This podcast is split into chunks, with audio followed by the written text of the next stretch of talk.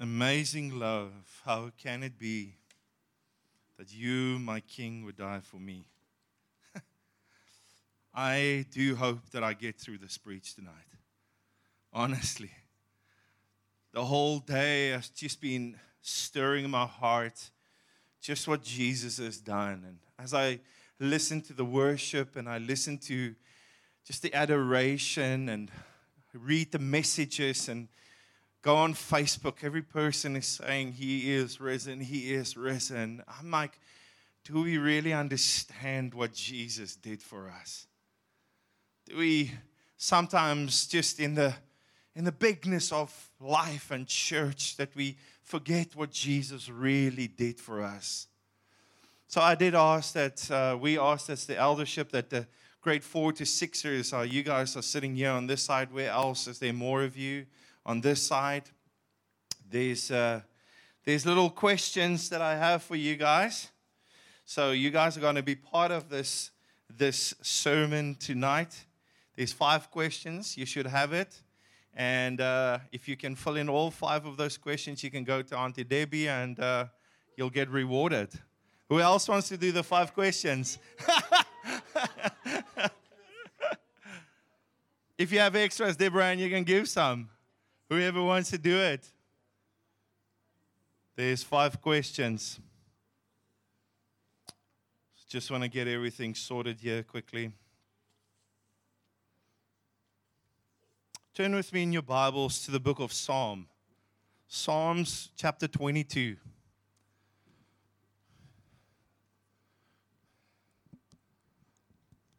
It's kind of an odd place to start, eh? To celebrate Resurrection Sunday, the book of Psalms. I want to give you a little bit of uh, background on the book of Psalms and the scripture that we will read tonight. That's your first clue. The scripture we will read tonight is Psalm chapter 22, verse 6. That's your first clue for those of you who are filling in your five questions.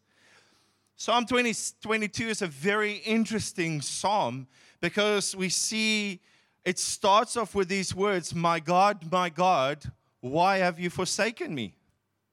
Where have you heard those words? Those were the words of Jesus on the cross. And this psalm, second clue, by the way, was written a thousand years before Jesus was even crucified. A thousand years.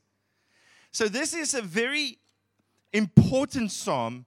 And I want to encourage you, even though we're only going to look at one verse out of that psalm pretty much, I would want to encourage you to go read the full psalm and get the whole idea behind it. It's called the crucifixion psalm or the psalm of the cross because of all the references that is made to the cross of Jesus Christ. So it's clearly a messianic psalm, and it gives a detailed prophetic description of our Lord's crucifixion. Now, I tell you, if anybody read that a thousand years before the time, they wouldn't understand it. But if you read it in the light of what Jesus has done on the cross, you understand what has happened then. It is basically like a little photograph of Jesus' saddest hours. It's a little photograph of the record of his dying words. It's a record uh, of, of what has happened at Calvary's cross that you and I can read and see it. And it points to Jesus. Everything in the Old Testament points to Jesus. Jesus points to him, and we'll see that now he made quite a few statements that he says, I am. I am the way, the truth, and the life. I am the salt. I am the bread. And we're going to see another I am statement that we don't know if Jesus uttered it, but it is recorded for us in the book of Psalm, chapter 22. Before us in Psalm 22, we see a detailed description of both the darkness and the glory of the cross. We see the suffering of Jesus and we see the glory that shall follow. Just turn with me quickly in Hebrews chapter 2, verse 9, and let's read the scripture. Hebrews chapter 2, verse 9. This is pointing to the glory to come. Uh, just, just verse 9, please. Hebrews chapter 2, verse 9. You can just skip those.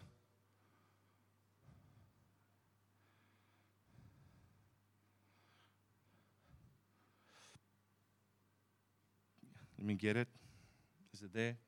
Okay, but we see him for a little while was made lower than the angels. That's very important. This is talking about Jesus, namely Jesus, crowned with glory and honor because of the suffering of death, so that by the grace of God he might taste death for everyone. Jesus went to the cross for each one of us.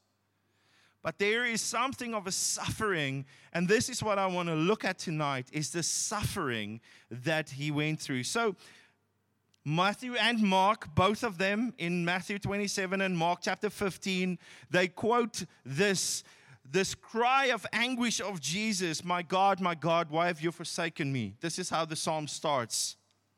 But then we see in verse 6 something very interesting. So, can we get Psalm 22, verse 6 up there? And I don't know if you've ever read this scripture in your entire life, but I am a worm and not a man, scorned by mankind and despised by the people. I am a worm. This is Jesus referring to himself. We see an unusual description of, of Jesus, our Messiah. I am a worm and not a man. While there is no record that we see in the Gospels or any other place that Christ uttered these words on the cross, there is little doubt that these words were on the heart of Jesus.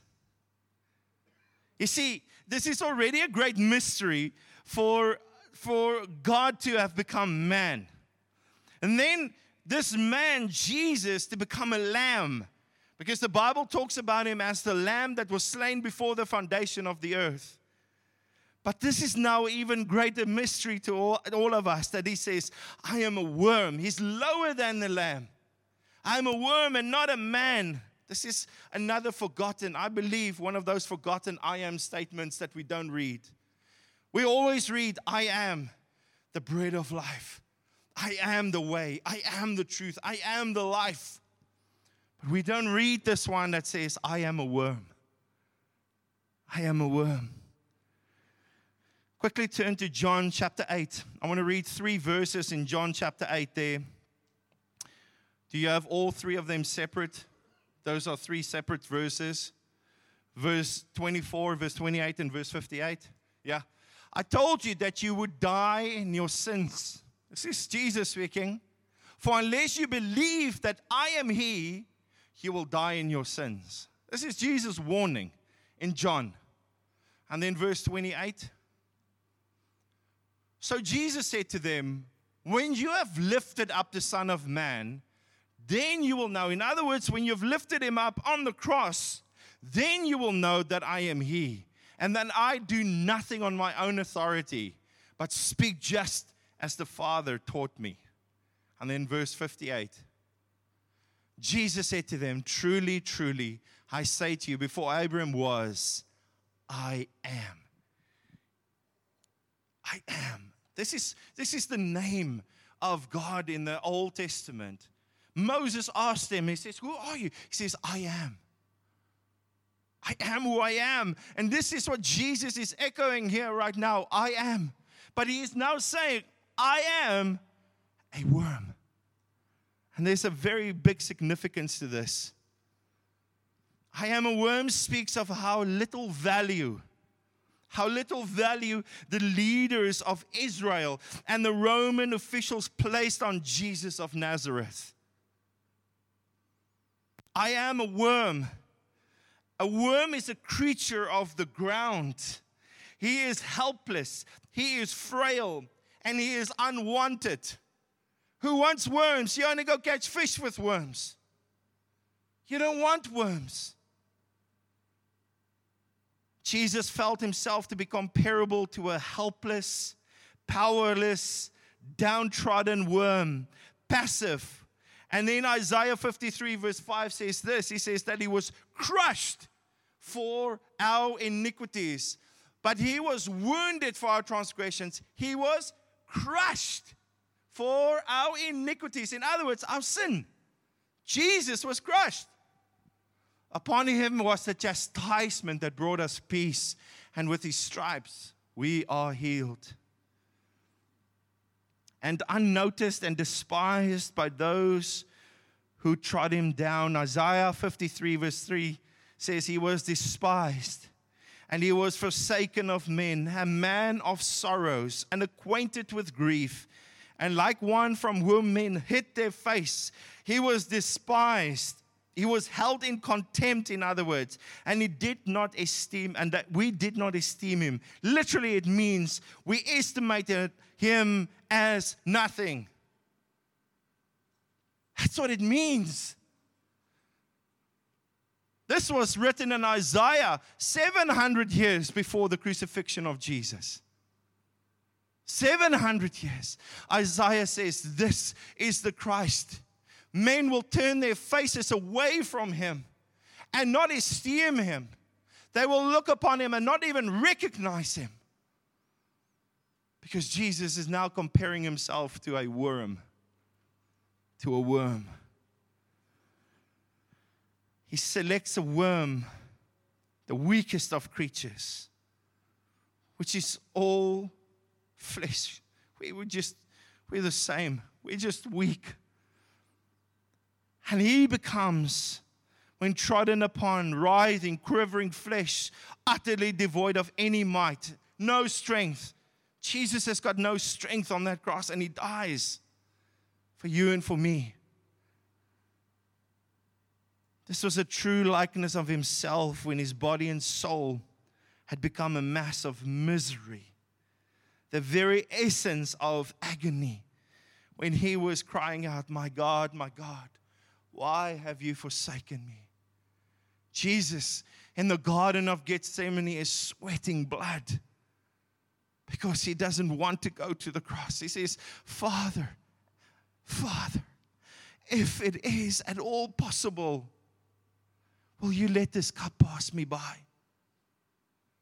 But remember what he says in John, what he says to his disciples. He says, I do anything, everything on the authority of my Father. My Father has asked that I come and that I sacrifice myself. He says, No man takes my life, I give it. I give it. I give it.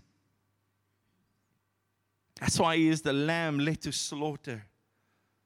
You see, man by nature is also but a worm. You and I, we're just worms. Job chapter 25, verse 6, if we can read that quickly. How much less man who is a maggot? Have you read this scripture? And the Son of Man who is a worm. We have made ourselves so high we think so much of ourselves. Just because if you, you have millions in the bank and you can buy Twitter, you think you have it made. It doesn't care. I don't care. You're still a worm and a maggot. Elon Musk. Doesn't matter.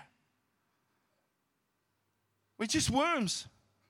Let's read also in Isaiah chapter 41, verse 14 says this Fear not, you worm Jacob. Fear not. You men of Israel, I am the one who helps you, declares the Lord. Your Redeemer is the Holy One of Israel. But our Lord Jesus puts himself even beneath man. Philippians chapter 2, verse 7 to 8 says this but made himself nothing, taking the form of a servant, being born in the likeness of men, and being found in human form, he humbled himself by becoming obedient to the point of death, even death on a cross.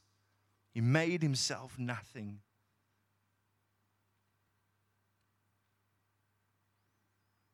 William Cowper said this God moves in mysterious ways, His wonders to perform. God wants to do things through this worm, through this picture of a worm. And I want to show you something that, and uh, before we go on to that, I want to quickly read Isaiah 52, verse 14, just one more verse before we get to this. As many were astonished at you, his appearance. This is Jesus on the cross. This is speaking about Jesus. His appearance was so marred. Now, now I want to ask you, how how how hard must I hit Wade that you will not recognize him? There's a poor planker. How hard must I hit him? Because that's what happened to Jesus. He was so marred beyond human semblance. Beyond. Jesus is not a Calvin Klein model hanging on the cross with blonde hair and blue eyes, with a trickle of blood coming out of his mouth. You would not recognize his human form. It was a sack of flesh and bones hanging on a cross. A cat of nine tails was constituted of pieces of bone and metal. And they would whip you. And it wasn't like when we used to get hidings in school, allegedly, allegedly. We never got hidings in school. we need to edit this out, I think. It's the old days. I got hidings in school. Where you had to stand and wait for those cuts to come, all three of them or six of them. Depends on which one it was, which teacher it was. No, no, no, my friends. This was a whipping post. They would chain you to that whipping post. And two men with these things would come and just hit you. They don't care what happens. They don't care if a piece of your skin out of your out of your mouth, if one of them hooked you in the mouth and just ripped a piece of flesh out. They don't care. 39 times. 39 times he was hit. And then they would put a crown of thorns on his head. And he had to drag a very, very heavy piece of wood up a hill to a place that was called the place of the skull, Golgotha, where there's already two men crucified, hanging. And he's the one in the middle. Here's the question. You guys know that Jesus was given water on the cross. Vinegar water. Vinegar. Do you know why there was vinegar water there? For the Roman soldiers, when they were pooing to clean themselves with, that's the water they gave to Jesus. That's the water that Jesus drank when he says, I'm thirsty. Who wants vinegar? Who wants to drink vinegar. I don't want to drink vinegar. And he's been hanging the whole day on that cross with pieces of his rib. You could see his lungs through his ribs, pieces of skin just hanging on the cross.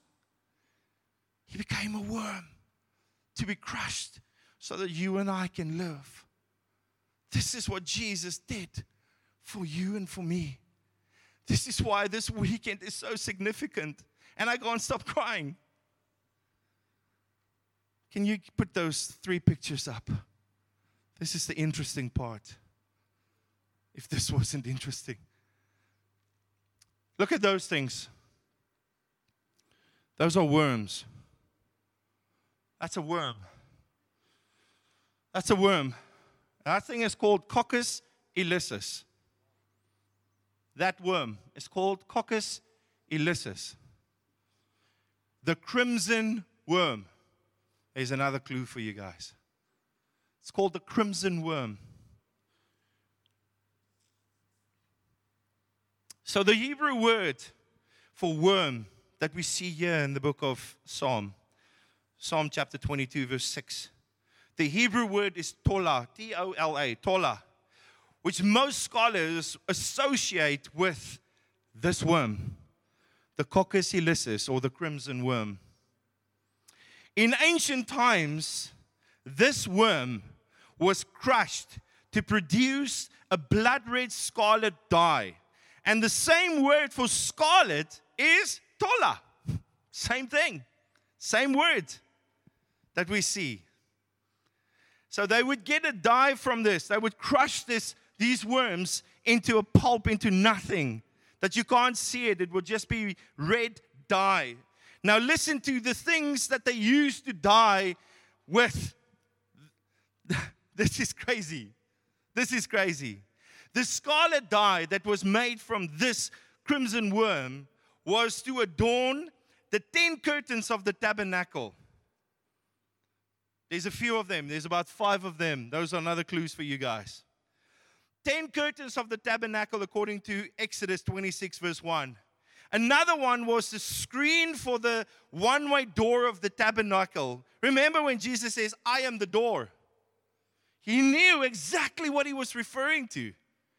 That that hanging there, that curtain was red, and that's the one that you need to pass through. It's me.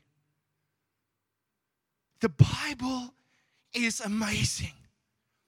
The Bible is amazing. We see these things in the book of Exodus, and Jesus is that picture. So when he's hanging on the cross, he is fulfilling all these things that we see in the Old Testament.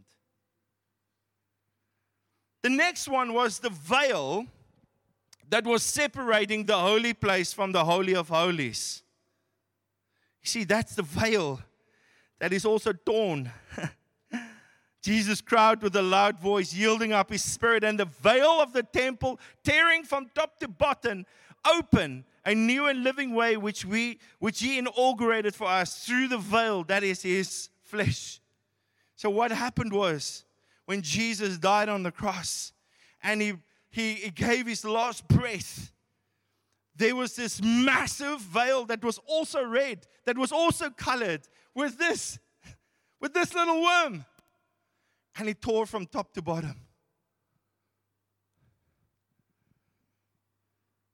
The garments of the high priest in Exodus 28, and we see it in Hebrews 2, they were also colored with this dye.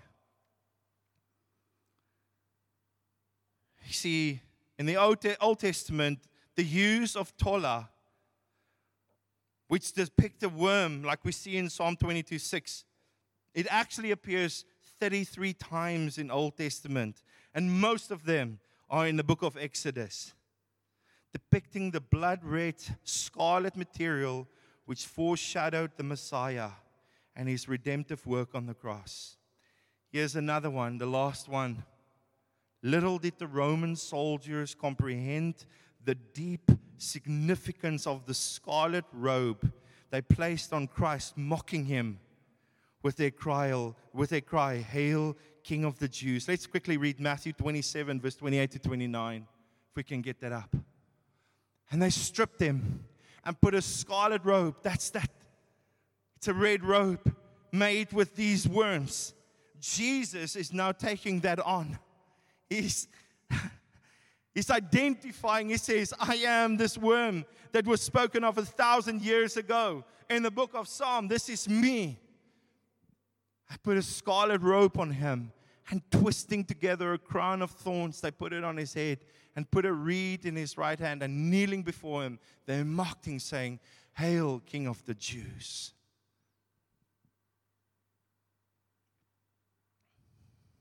See, Hebrews 2 9 said to us, He was made a little lower than the angels. He was even made lower than man. And finally, he becomes this crimson worm, a worm that was crushed beneath the load of sin. Galatians 3, verse 13. If we can get that. Christ redeemed us from the curse of the law by becoming a curse for us. It is written, Cursed is everyone who is hanging on a tree.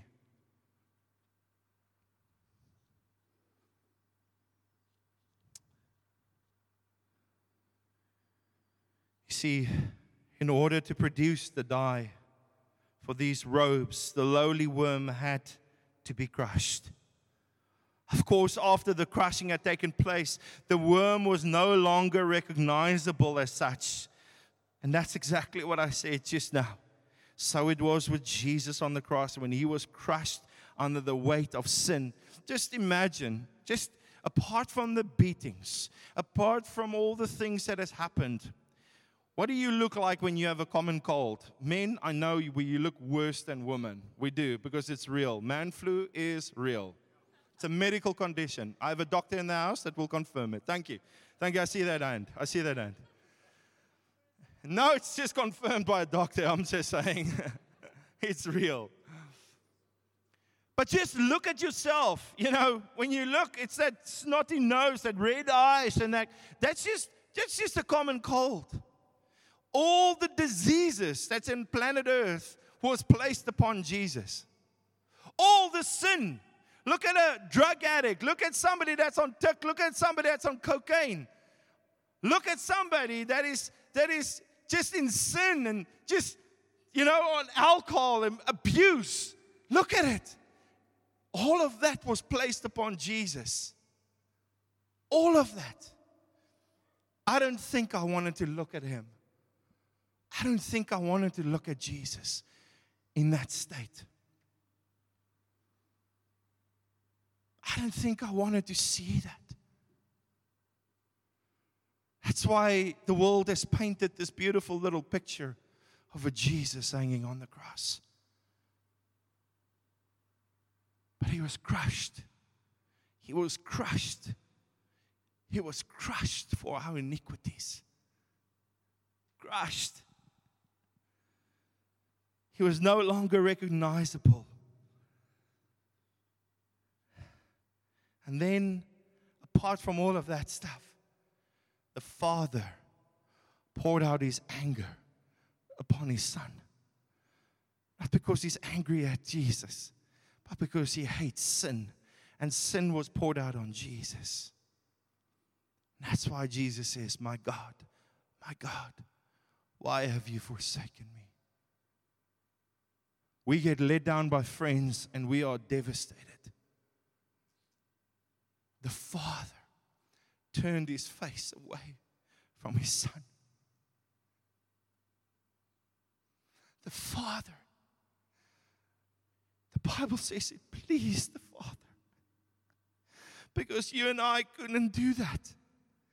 You and I couldn't die on that cross because we had too much sin. Jesus was sinless and he had to become sin.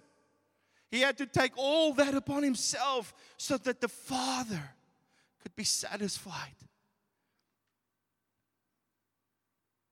And say, Stephan, Steve, you go free because of Jesus. Crushed.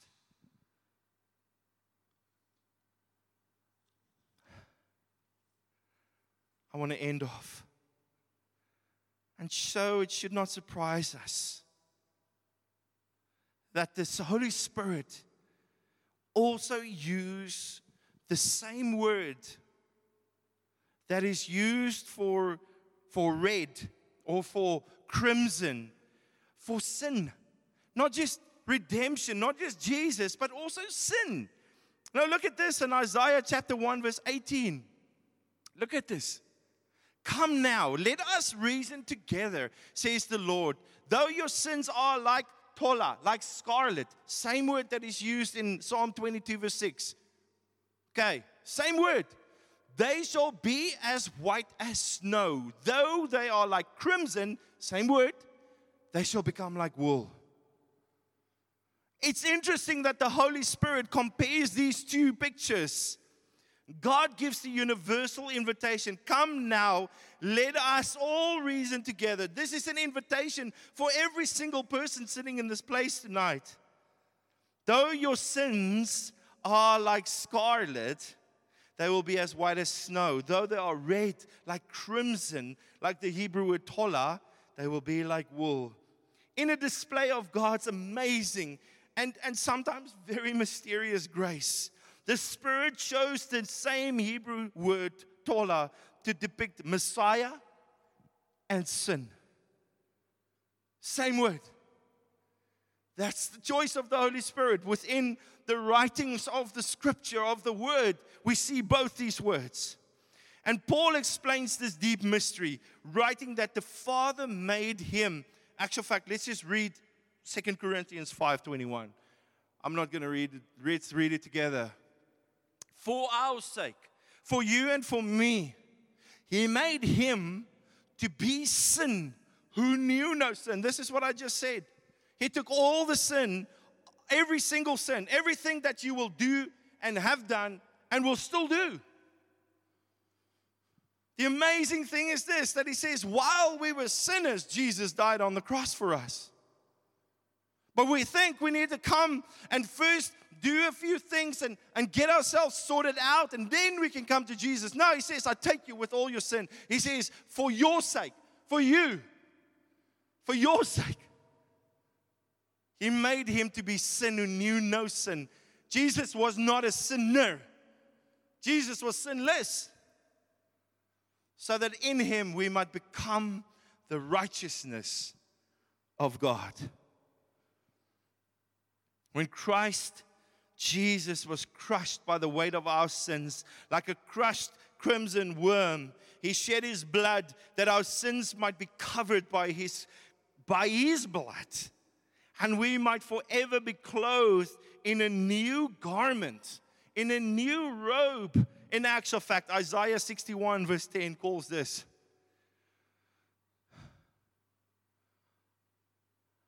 I will greatly rejoice in the Lord. My soul shall exalt in my God, for he has clothed me with the garments of salvation. He has covered me with the robe of righteousness. As a bridegroom decks himself like a priest with a beautiful headdress, as a bride adorns herself with the jewels. That is what Jesus came to do for each one of us. Though your sins were red. Now, I haven't done this. I would like to know if anybody knows scientifically if this is true. But apparently, if you put a solid red thing and a see through red thing on top of it, that it cancels the two reds out and it becomes a white color. But that's basically how it works. That your sin was so red, and the blood of Jesus comes over that, it cancels it out and makes it white. That's what happens. That's what, that's what the scriptures are saying to us that though you were red in your sin, though you were scarlet and red, that the blood of Jesus comes over you, you become white like snow, like wool. That's it. The Bible says He remembers your sins no more. What a Savior! Crushed for our iniquities. One last thing about this tola, which is very interesting. This worm would reproduce. Listen to this. Can we get that picture of the worm up there again? That little worm. It will reproduce by fastening itself to the limb of a tree, of a this he by his own choice, that worm. Some say it's more an insect than a worm, but Coccus ilicis fastens itself to a tree. It's like Jesus. He goes to the cross. The tree curses any man that hangs on the tree by choice. And then he dies on that tree in the process of reproducing his new babies. So, out of the death of Jesus, you and I are born and that's what the scriptures are saying. That you and I, out of, out of his death, and all that is left on that tree is this red spot. That's all you see. How amazing is God that even in nature, that through nature, He is showing us Jesus. Through everything. I think it was John Calvin that says that in every blade of grass we can see Jesus. The tola, this worm climbs up a tree by itself as if it impelled by nature to fulfill its mission. In the same way, Jesus declared, I lay down my life that I may take it again. No one has taken it away from me, but I lay it down on my own initiative. I have authority to lay it down, and I have authority to take it up again. This commandment I received from my Father. The last thing, the last clue for you guys. I hope you've got all of them. H.A. Ironside said this. He said, The Lord Jesus Christ says, I am a worm, I am the tola, and he had to be crushed in death that you and I might be clothed in glory. The glorious garments of our salvation are the garments that had been procured or bought as a result of his death and his suffering. We all have fallen short. We all have sinned. We all have fallen short of the glory of God. Every single one of us.